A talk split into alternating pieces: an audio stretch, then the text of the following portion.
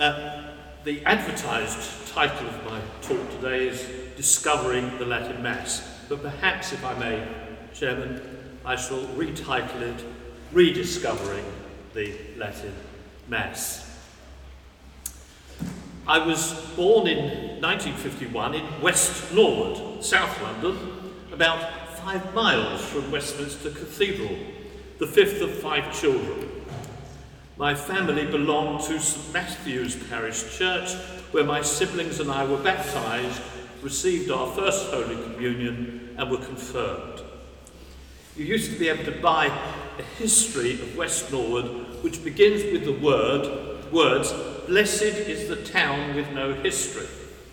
Although it must be said that Norwood does appear several times in the works of Charles Dickens, most notably in David Copperfield. David Copperfield's sweetheart, Dora Spenlow, lived in Norwood, in a house behind Gipsy Hill Hotel, not far from St Matthew's Church. West Norwood is bordered by Dulwich, Tulse Hill, Streatham, and Upper Norwood. Despite its undistinguished history, West Norwood had its own distinctive character as I soon discovered when I went to university. I was interested in acting and auditioned for a part in Julius Caesar, which was being directed by one of the professors. After I finished declaiming one of the speeches of Cassius or Brutus, I can't remember who, the professor asked me whether I grew up in southeast London. Yes, I said. Are you from Upper Norwood? He asked me. No, I said, feeling a bit crushed. I'm from West Norwood. I went to school in Upper Norwood. It's true to say we didn't get out much those days. Despite the narrow confines of West Norwood, there was another world within that London suburb with its own character, namely the character of the Catholic Church, reflected in the spiritual, liturgical, family, and social life in the Catholic parish of St Matthew's. Our parish priest, Father Cole, was the third of just four parish priests who served St Matthew's in its first 100 years, 1905 to 2005, giving a sense of stability in the rapidly changing 20th century. St Matthew's Church in West Norwood was built with money from a Miss Frances Ellis. The single most important feature of St Matthew's Church in architectural and artistic terms is the statue on the west front by Joseph Cribb, the British sculptor, carver and letter cutter, an apprentice of Eric Gill, working with him on Westminster Cathedral's Stations of the Cross between 1913 and 1960. Frances Elizabeth Ellis was born into a wealthy family in Brighton in 1846 and raised as an Anglican. Apparently, she was drawn to the Catholic faith whilst staying at Ramsgate in Kent. Miss Ellis was instrumental in setting up at least 22 new Catholic churches. 22 in new Catholic churches in South London, including St Bartholomew's in Norbury, where my mother and father were married in 1940. I first discovered the Mass of Ages under the tuition of my father, who had the job of training young boys to serve Mass and benediction. One of my earliest memories of this period in my life was knocking nervously on the sacristy door one Sunday morning when I was seven years old, hoping to serve as a torchbearer at the 11 o'clock High Mass for the first time. A big boy in a cassock and cotter by the name of Julian Englard, his name is imprinted on my heart, opened the door, peered down at me, and said, You're very small. You'll never be big enough to be an acolyte leaving me psychologically scarred for the rest of my life. I obviously don't need to say, in case you find that too painful to hear, it was a joke. on a much more edifying note, another of my earliest memories was the glorious music I heard at the Sun High Mass. St Matthew's polyphonic choir would practice at our home on a Monday evening. Two of my big sisters were in the choir, and I loved to hear the sounds of William Byrd, Palestrina, and Gregorian chant filling our home, along with the laughter, conversation, and smell of cigarette smoke filtering out under the door of the music room and around our house. But on a Sunday morning, the cigarette smoke was exchanged for incense.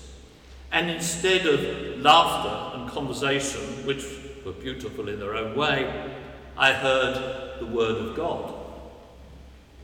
When I became a father, and with my wife Josephine here, was taking my children to Sunday Mass to sing along with the folk choir in hymns like Give me joy in my heart, keep me praising, I was unable to put into words the sense of loss I used to experience.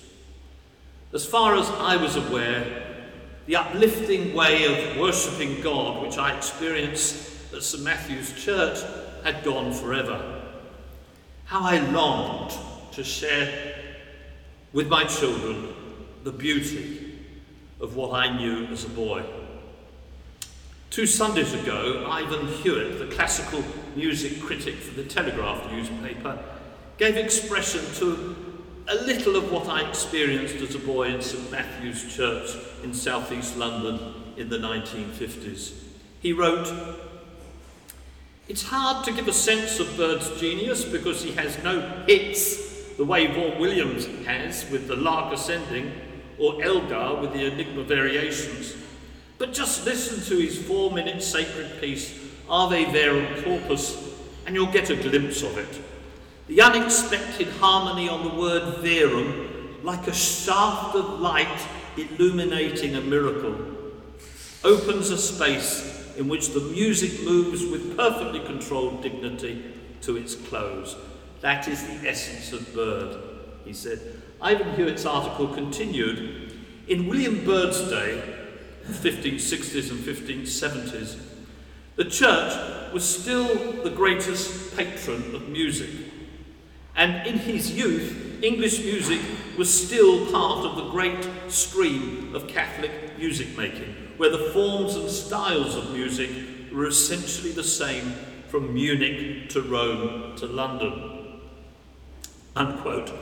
Moving forward to the 1950s and 1960s, I can personally testify that beautifully sung Gregorian plain chant and some of the greatest Catholic music were the common fare of Catholic churchgoers in so undistinguished a part of South London as West Norwood. the choirmaster at St Matthew's was Mariano Gervase, his stage name, otherwise known as Colin Atkin. he was a beautiful singer and a member of the choir at Westminster Cathedral, where Colin Mawby, the celebrated English composer, conductor, and organist, was master of music.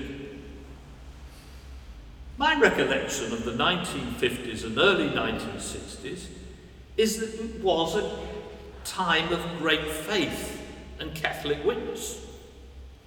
Whether I was at school or visiting my friends in the local area, I don't remember a single instance of an adult saying anything contrary to the faith I was taught at home. My mother was a leading member of the Union of Catholic Mothers, the UCM, which she co-founded in St Matthew's Parish soon after she and my father married in 1940. It's perhaps worth mentioning here that in 1937, the Union of Catholic Mothers gave evidence to the Birkett Inquiry, the Royal Committee of Inquiry into Abortion, chaired by Sir Norman Birkett, KC. In their submission to the inquiry, Dr. Mary Cardwell, on behalf of the UCM, said that abortion was bad medicine for women and recommended better nutrition for mothers, reporting that many families in her practice had one pint of milk for the whole week with no butter and few vegetables. My thanks, by the way, to Ann Farmer, the writer and researcher and author of By Their Fruits on eugenics, population control, and the abortion campaign for that information.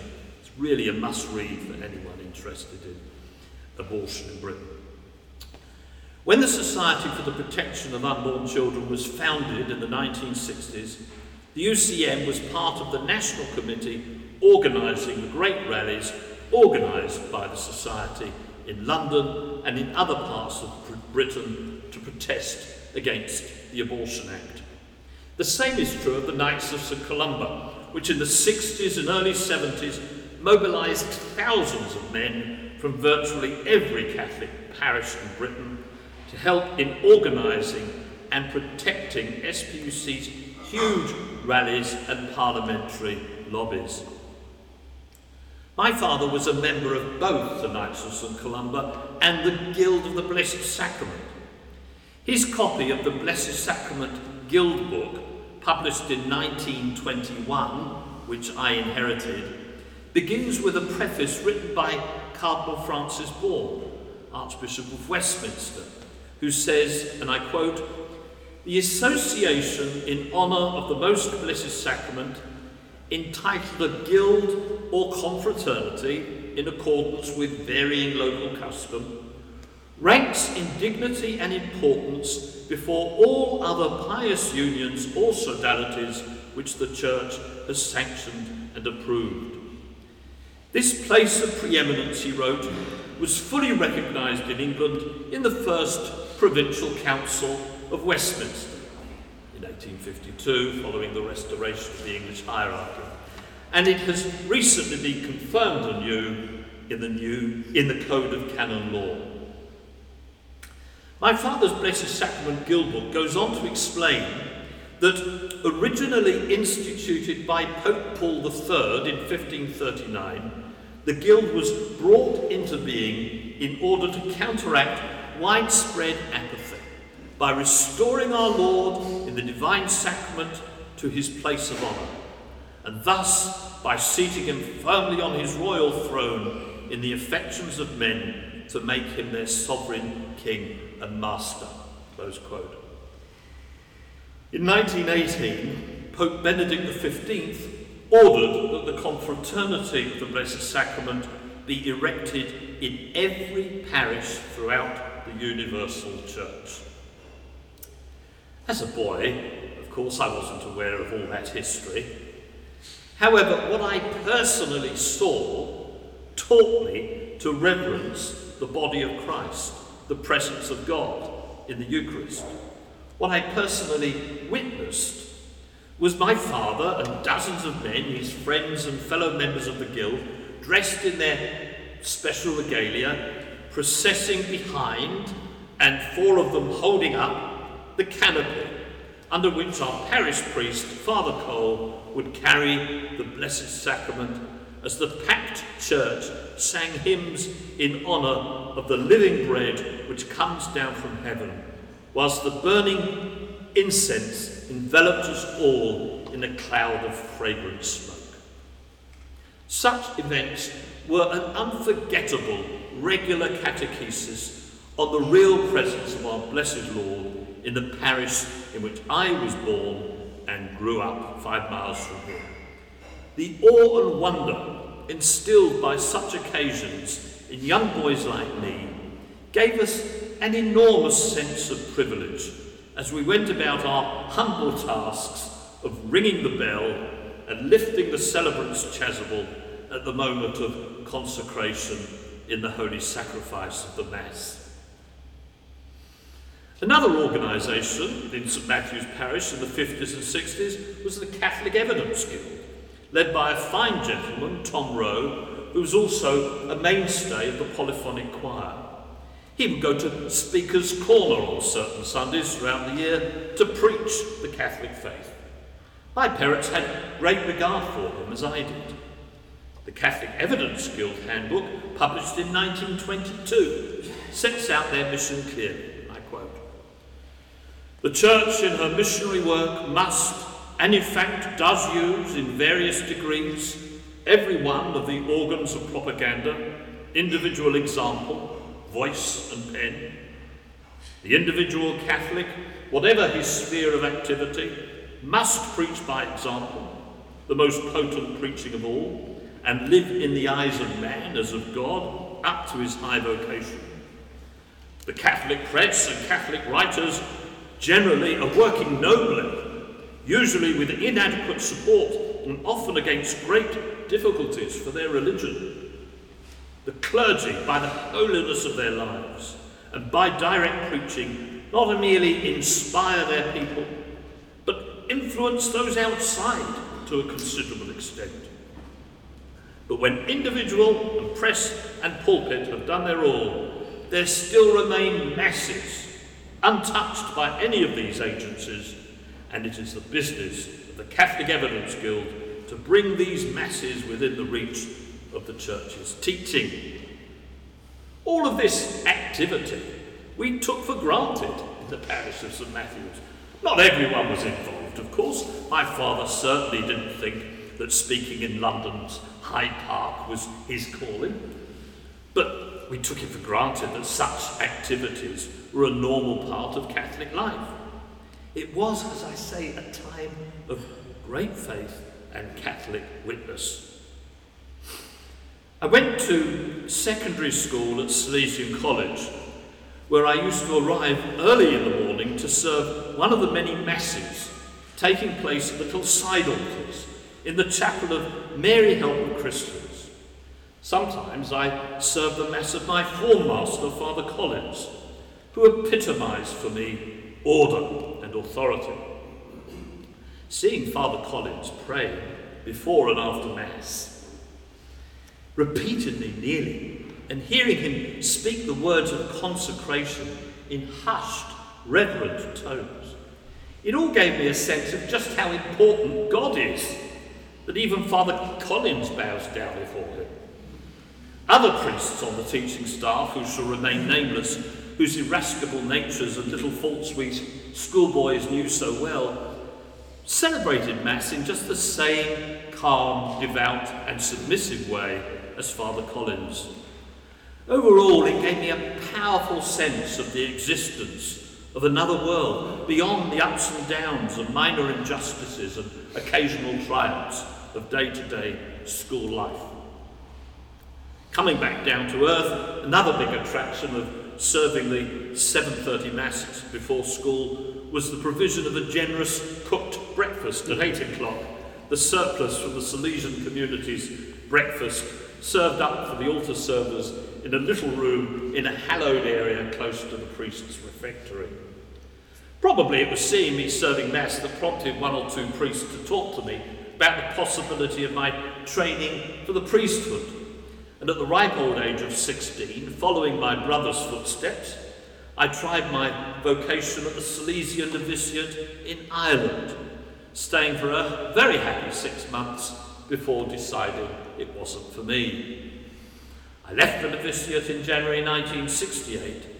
I went home to West Norwood and back to school at Salesian College, Battersea, to study for my A-levels.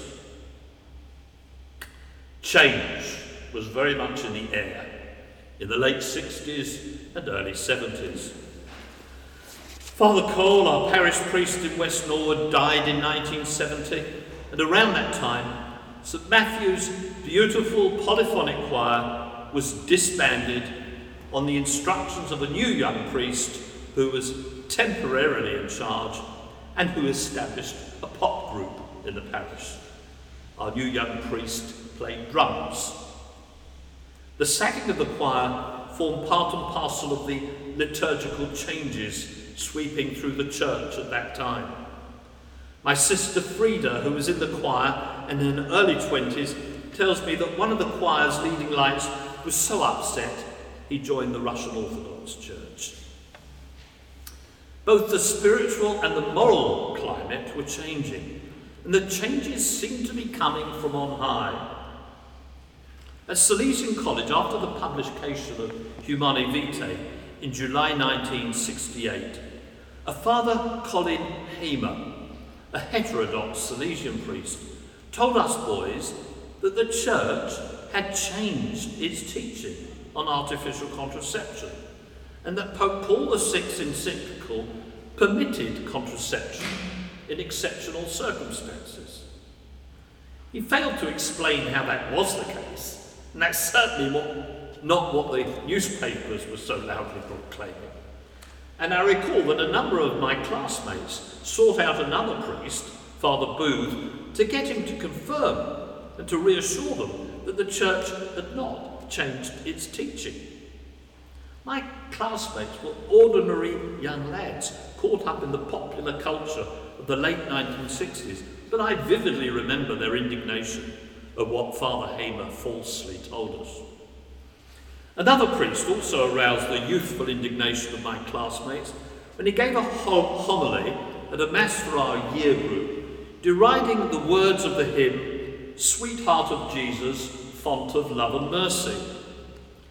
These sentimental words were silly and unreal, he told us. Why on earth would we address Jesus as sweetheart? That wasn't manly, he suggested. What was he talking about, my contemporaries thought at the time.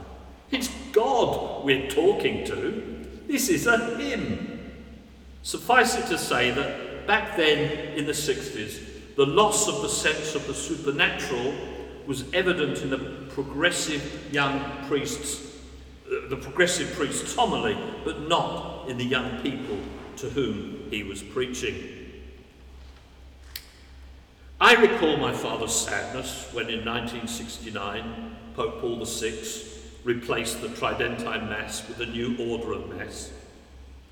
However, my father told me that we must accept it obediently and I remember him being very concerned for the souls of some very good friends of my parents who sadly left the church in their upset at what was happening. He went to see them to try to change their minds.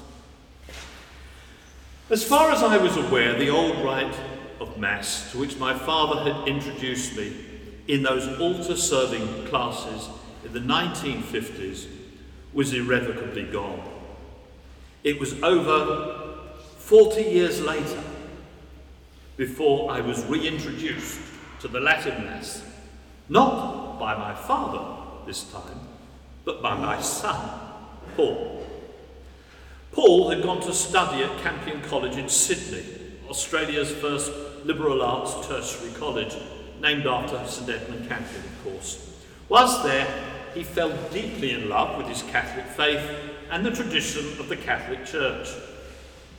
He and his fellow students were told by the Latin Mass priests in Sydney to search their parents' attics when they went home.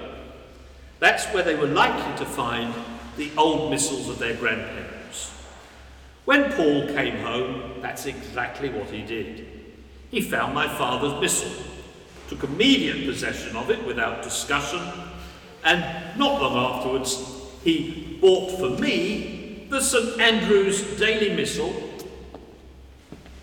prop number one, which he inscribed as follows Trust all things to Jesus in the Blessed Sacrament and to Mary, Help of Christians, and you will see what miracles are. Quote unquote, St. John Bosco. Happy birthday, Dad, in Christ, Paul, 20th of February 2012. Naturally, Paul's inscription put me in mind of the Chapel of Mary Help of Christians at Salesian College, Battersea, the last school to be personally founded by St. John Bosco, where 50 years before I had served the old rite 7.30am Mass every morning for two or three years. God works in mysterious ways, and my dear son had put me on the path of rediscovering the Latin Mass. I worked for the Society for the Protection of Unborn Children in Kennington, and I would try to get to daily Mass either at Southwark Cathedral or Westminster Cathedral on the way to work. Both cathedrals were convenient places to stop en route. In the meantime, Paul was urging me to go to the 8 a.m. Mass at the Oratory, which added at least half an hour's to my, compute, to, to my morning commute, commute. In the end, I succumbed to Paul's promptings. What explained, what happened then is pretty simple to explain. For the first time for nearly 50 years, I was not bored, distracted, irritated, or outraged at Mass. Bored by the banal liturgy. Bored by the countless apparently unprepared sermons one heard during the week, doctrinally empty, but full of homely psychology and the social and political issues of the day.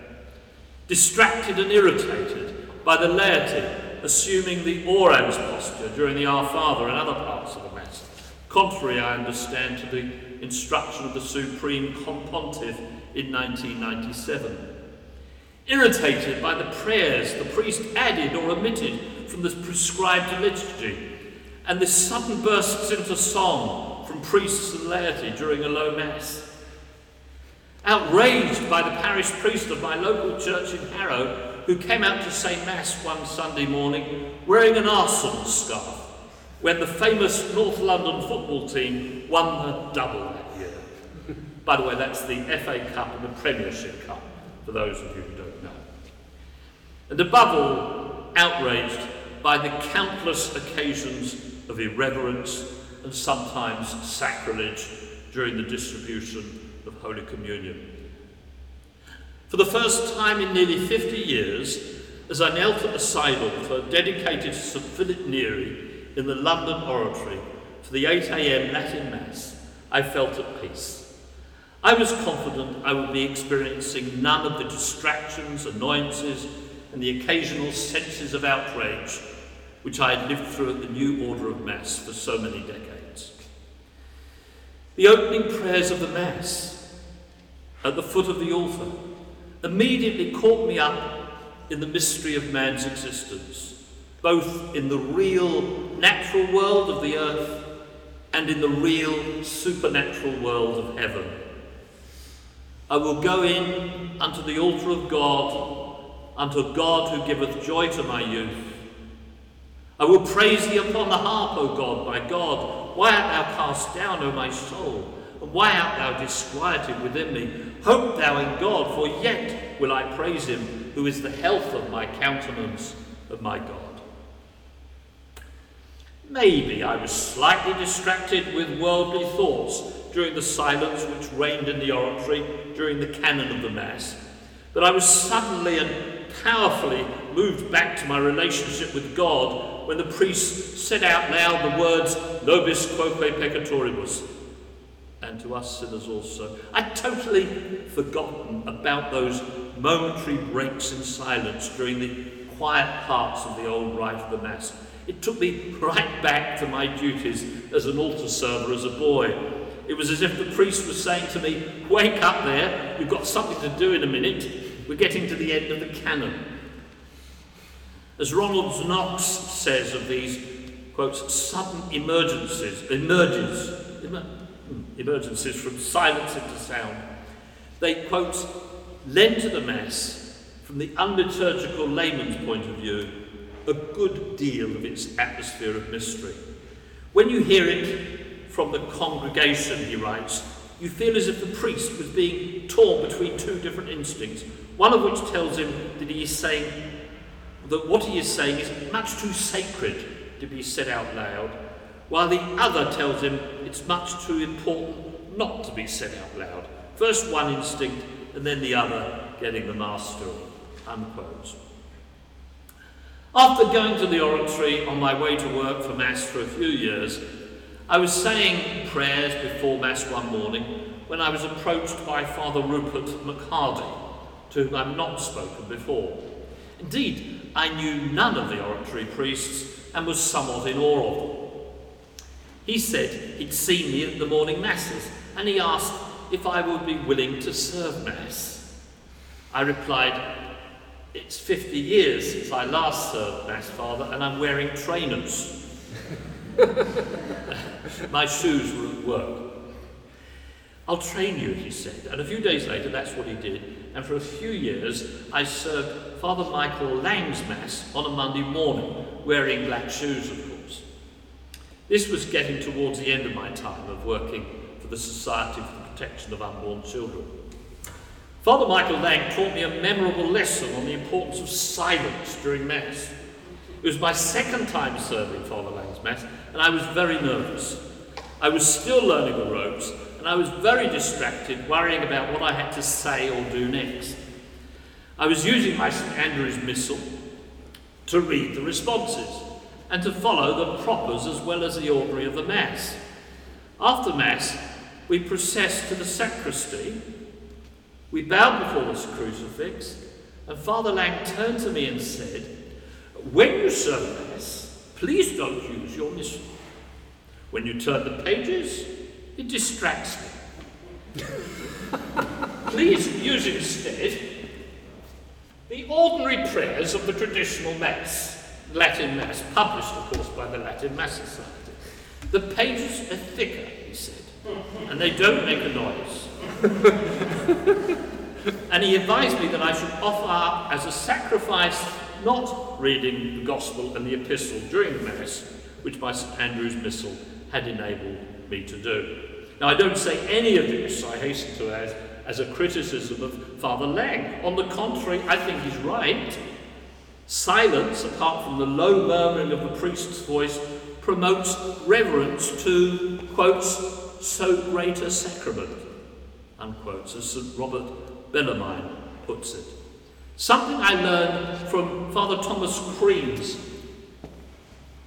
excellent uh, The Mass of the Saints, a book our son Paul presented to my wife on Mother's Day some years ago. And in that same chapter, Father Crean cites the Council of Trent, which taught, quotes, Since holy things must be treated in a holy way, and this sacrifice is of all things the most holy, the Catholic Church instituted many centuries ago the sacred canon so that this sacrifice might be offered and understood in a worthy and reverent way. It is so pure from error, Council Trent says, that there is nothing in it but what breathes forth the greatest holiness and devotion and raises up to God the minds of those who offer. For it is made from the very words of our Lord, the traditions of the apostles, and the devout ordinance of holy pontiffs. As I say, I have no doubt Father Lang was correct in seeking to insist on absolute silence during the celebration of the Latin Mass. I want to finish with a few words connecting the loss of reverence for the Holy Eucharist, which accompanied the virtual abandonment of the Latin Mass by the Church in the 1960s, with the battle against abortion in which I've been involved for the past 50 years. I note in this connection that the Latin Mass Society was founded in 1965, one year before the launch of the Society for the Protection of Unborn Children in 1966. SPUC was set up to combat David Steel's abortion bill introduced in the 1965 to 1966 session of Parliament. Now, according, excuse me, according to the most conservative estimates, more human beings have been killed by abortion worldwide during the past century, 1.1 billion, than the estimated total number of everyone killed in all the wars in recorded human history. There are 330 million people live in the USA, and there are 746 million people live in Europe. If a nuclear war were to wipe out the entire population of the United States, and the entire population of Europe, the number of human beings killed would be less than the number of human beings killed by abortion since Our Lady appeared to the three shepherd children in Fatima in 1917. What's even worse, in my opinion, is this. As the number of abortions grows ever bigger, more and more people are saying that they agree with abortion in certain circumstances including Catholics. According to data published by the Pew Research Centre on the 23rd of May 2022. In the United States, 69% of people who identify themselves as Catholic think that killing unborn children should be legal in certain circumstances, even though the church teaches that abortion is, quotes, the direct murder of the innocent. Put another way, that's an estimated 43 million Catholics in the USA out of 60 million, 62 million people who identify as Catholic who think that it's okay to murder babies in the womb. Nothing like this has happened before in the history of the world. And yet there's something even more precious than the sanctity of human life. And this is the divine life truly present in the Holy Eucharist, in Christ's body, blood, soul, and divinity. Our greatest treasure on earth is the Blessed Sacrament. St. Thomas Aquinas taught, out of reverence towards this sacrament, nothing touches it but what is consecrated. Hence, the corporal and chalice are consecrated. Likewise, the priest's hands for touching this sacrament. Hence, St. Thomas taught, it is not lawful for anyone else to touch it, except from necessity. For instance, if it were to fall upon the ground, or else in some other case of urgency. Who can seriously doubt that the loss of the Latin Mass to the vast majority of the Catholic world has led to this rubric being flagrantly disobeyed by priests and bishops who encourage the handling of the Eucharist by unconsecrated hands in various ways, but above all in the reception of Holy Communion in the hand. And we may ask the question is it merely a coincidence that communion in the hand, which denies the dignity of divine life, was introduced in such an irrational way by the church 50 to 60 years ago. And during that same period of time, legalized abortion, which denies the dignity of human life, was introduced in such a dishonest way by so many Western countries.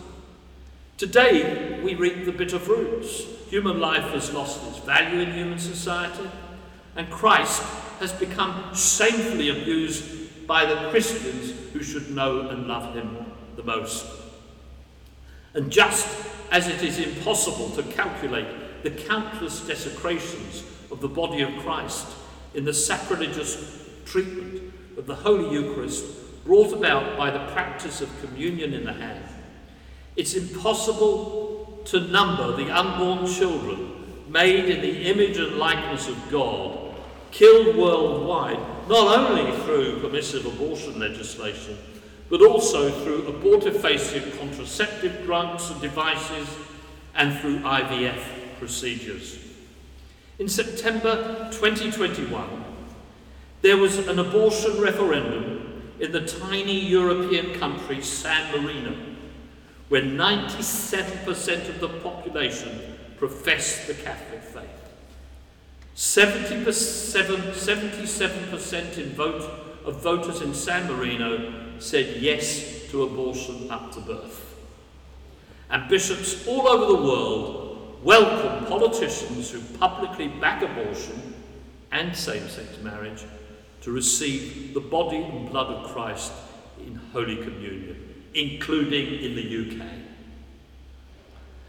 I believe that the truth about the sanctity of human life before birth and about the truth and meaning of human sexuality cannot triumph without the recognition of the truth about Jesus Christ in the Holy Eucharist. We will only be able to recover the proper understanding of the sanctity of human life and of God's purpose in the sacrament of marriage if we restore the understanding of the sanctity of divine life present in the Holy Eucharist and act accordingly. Thank you.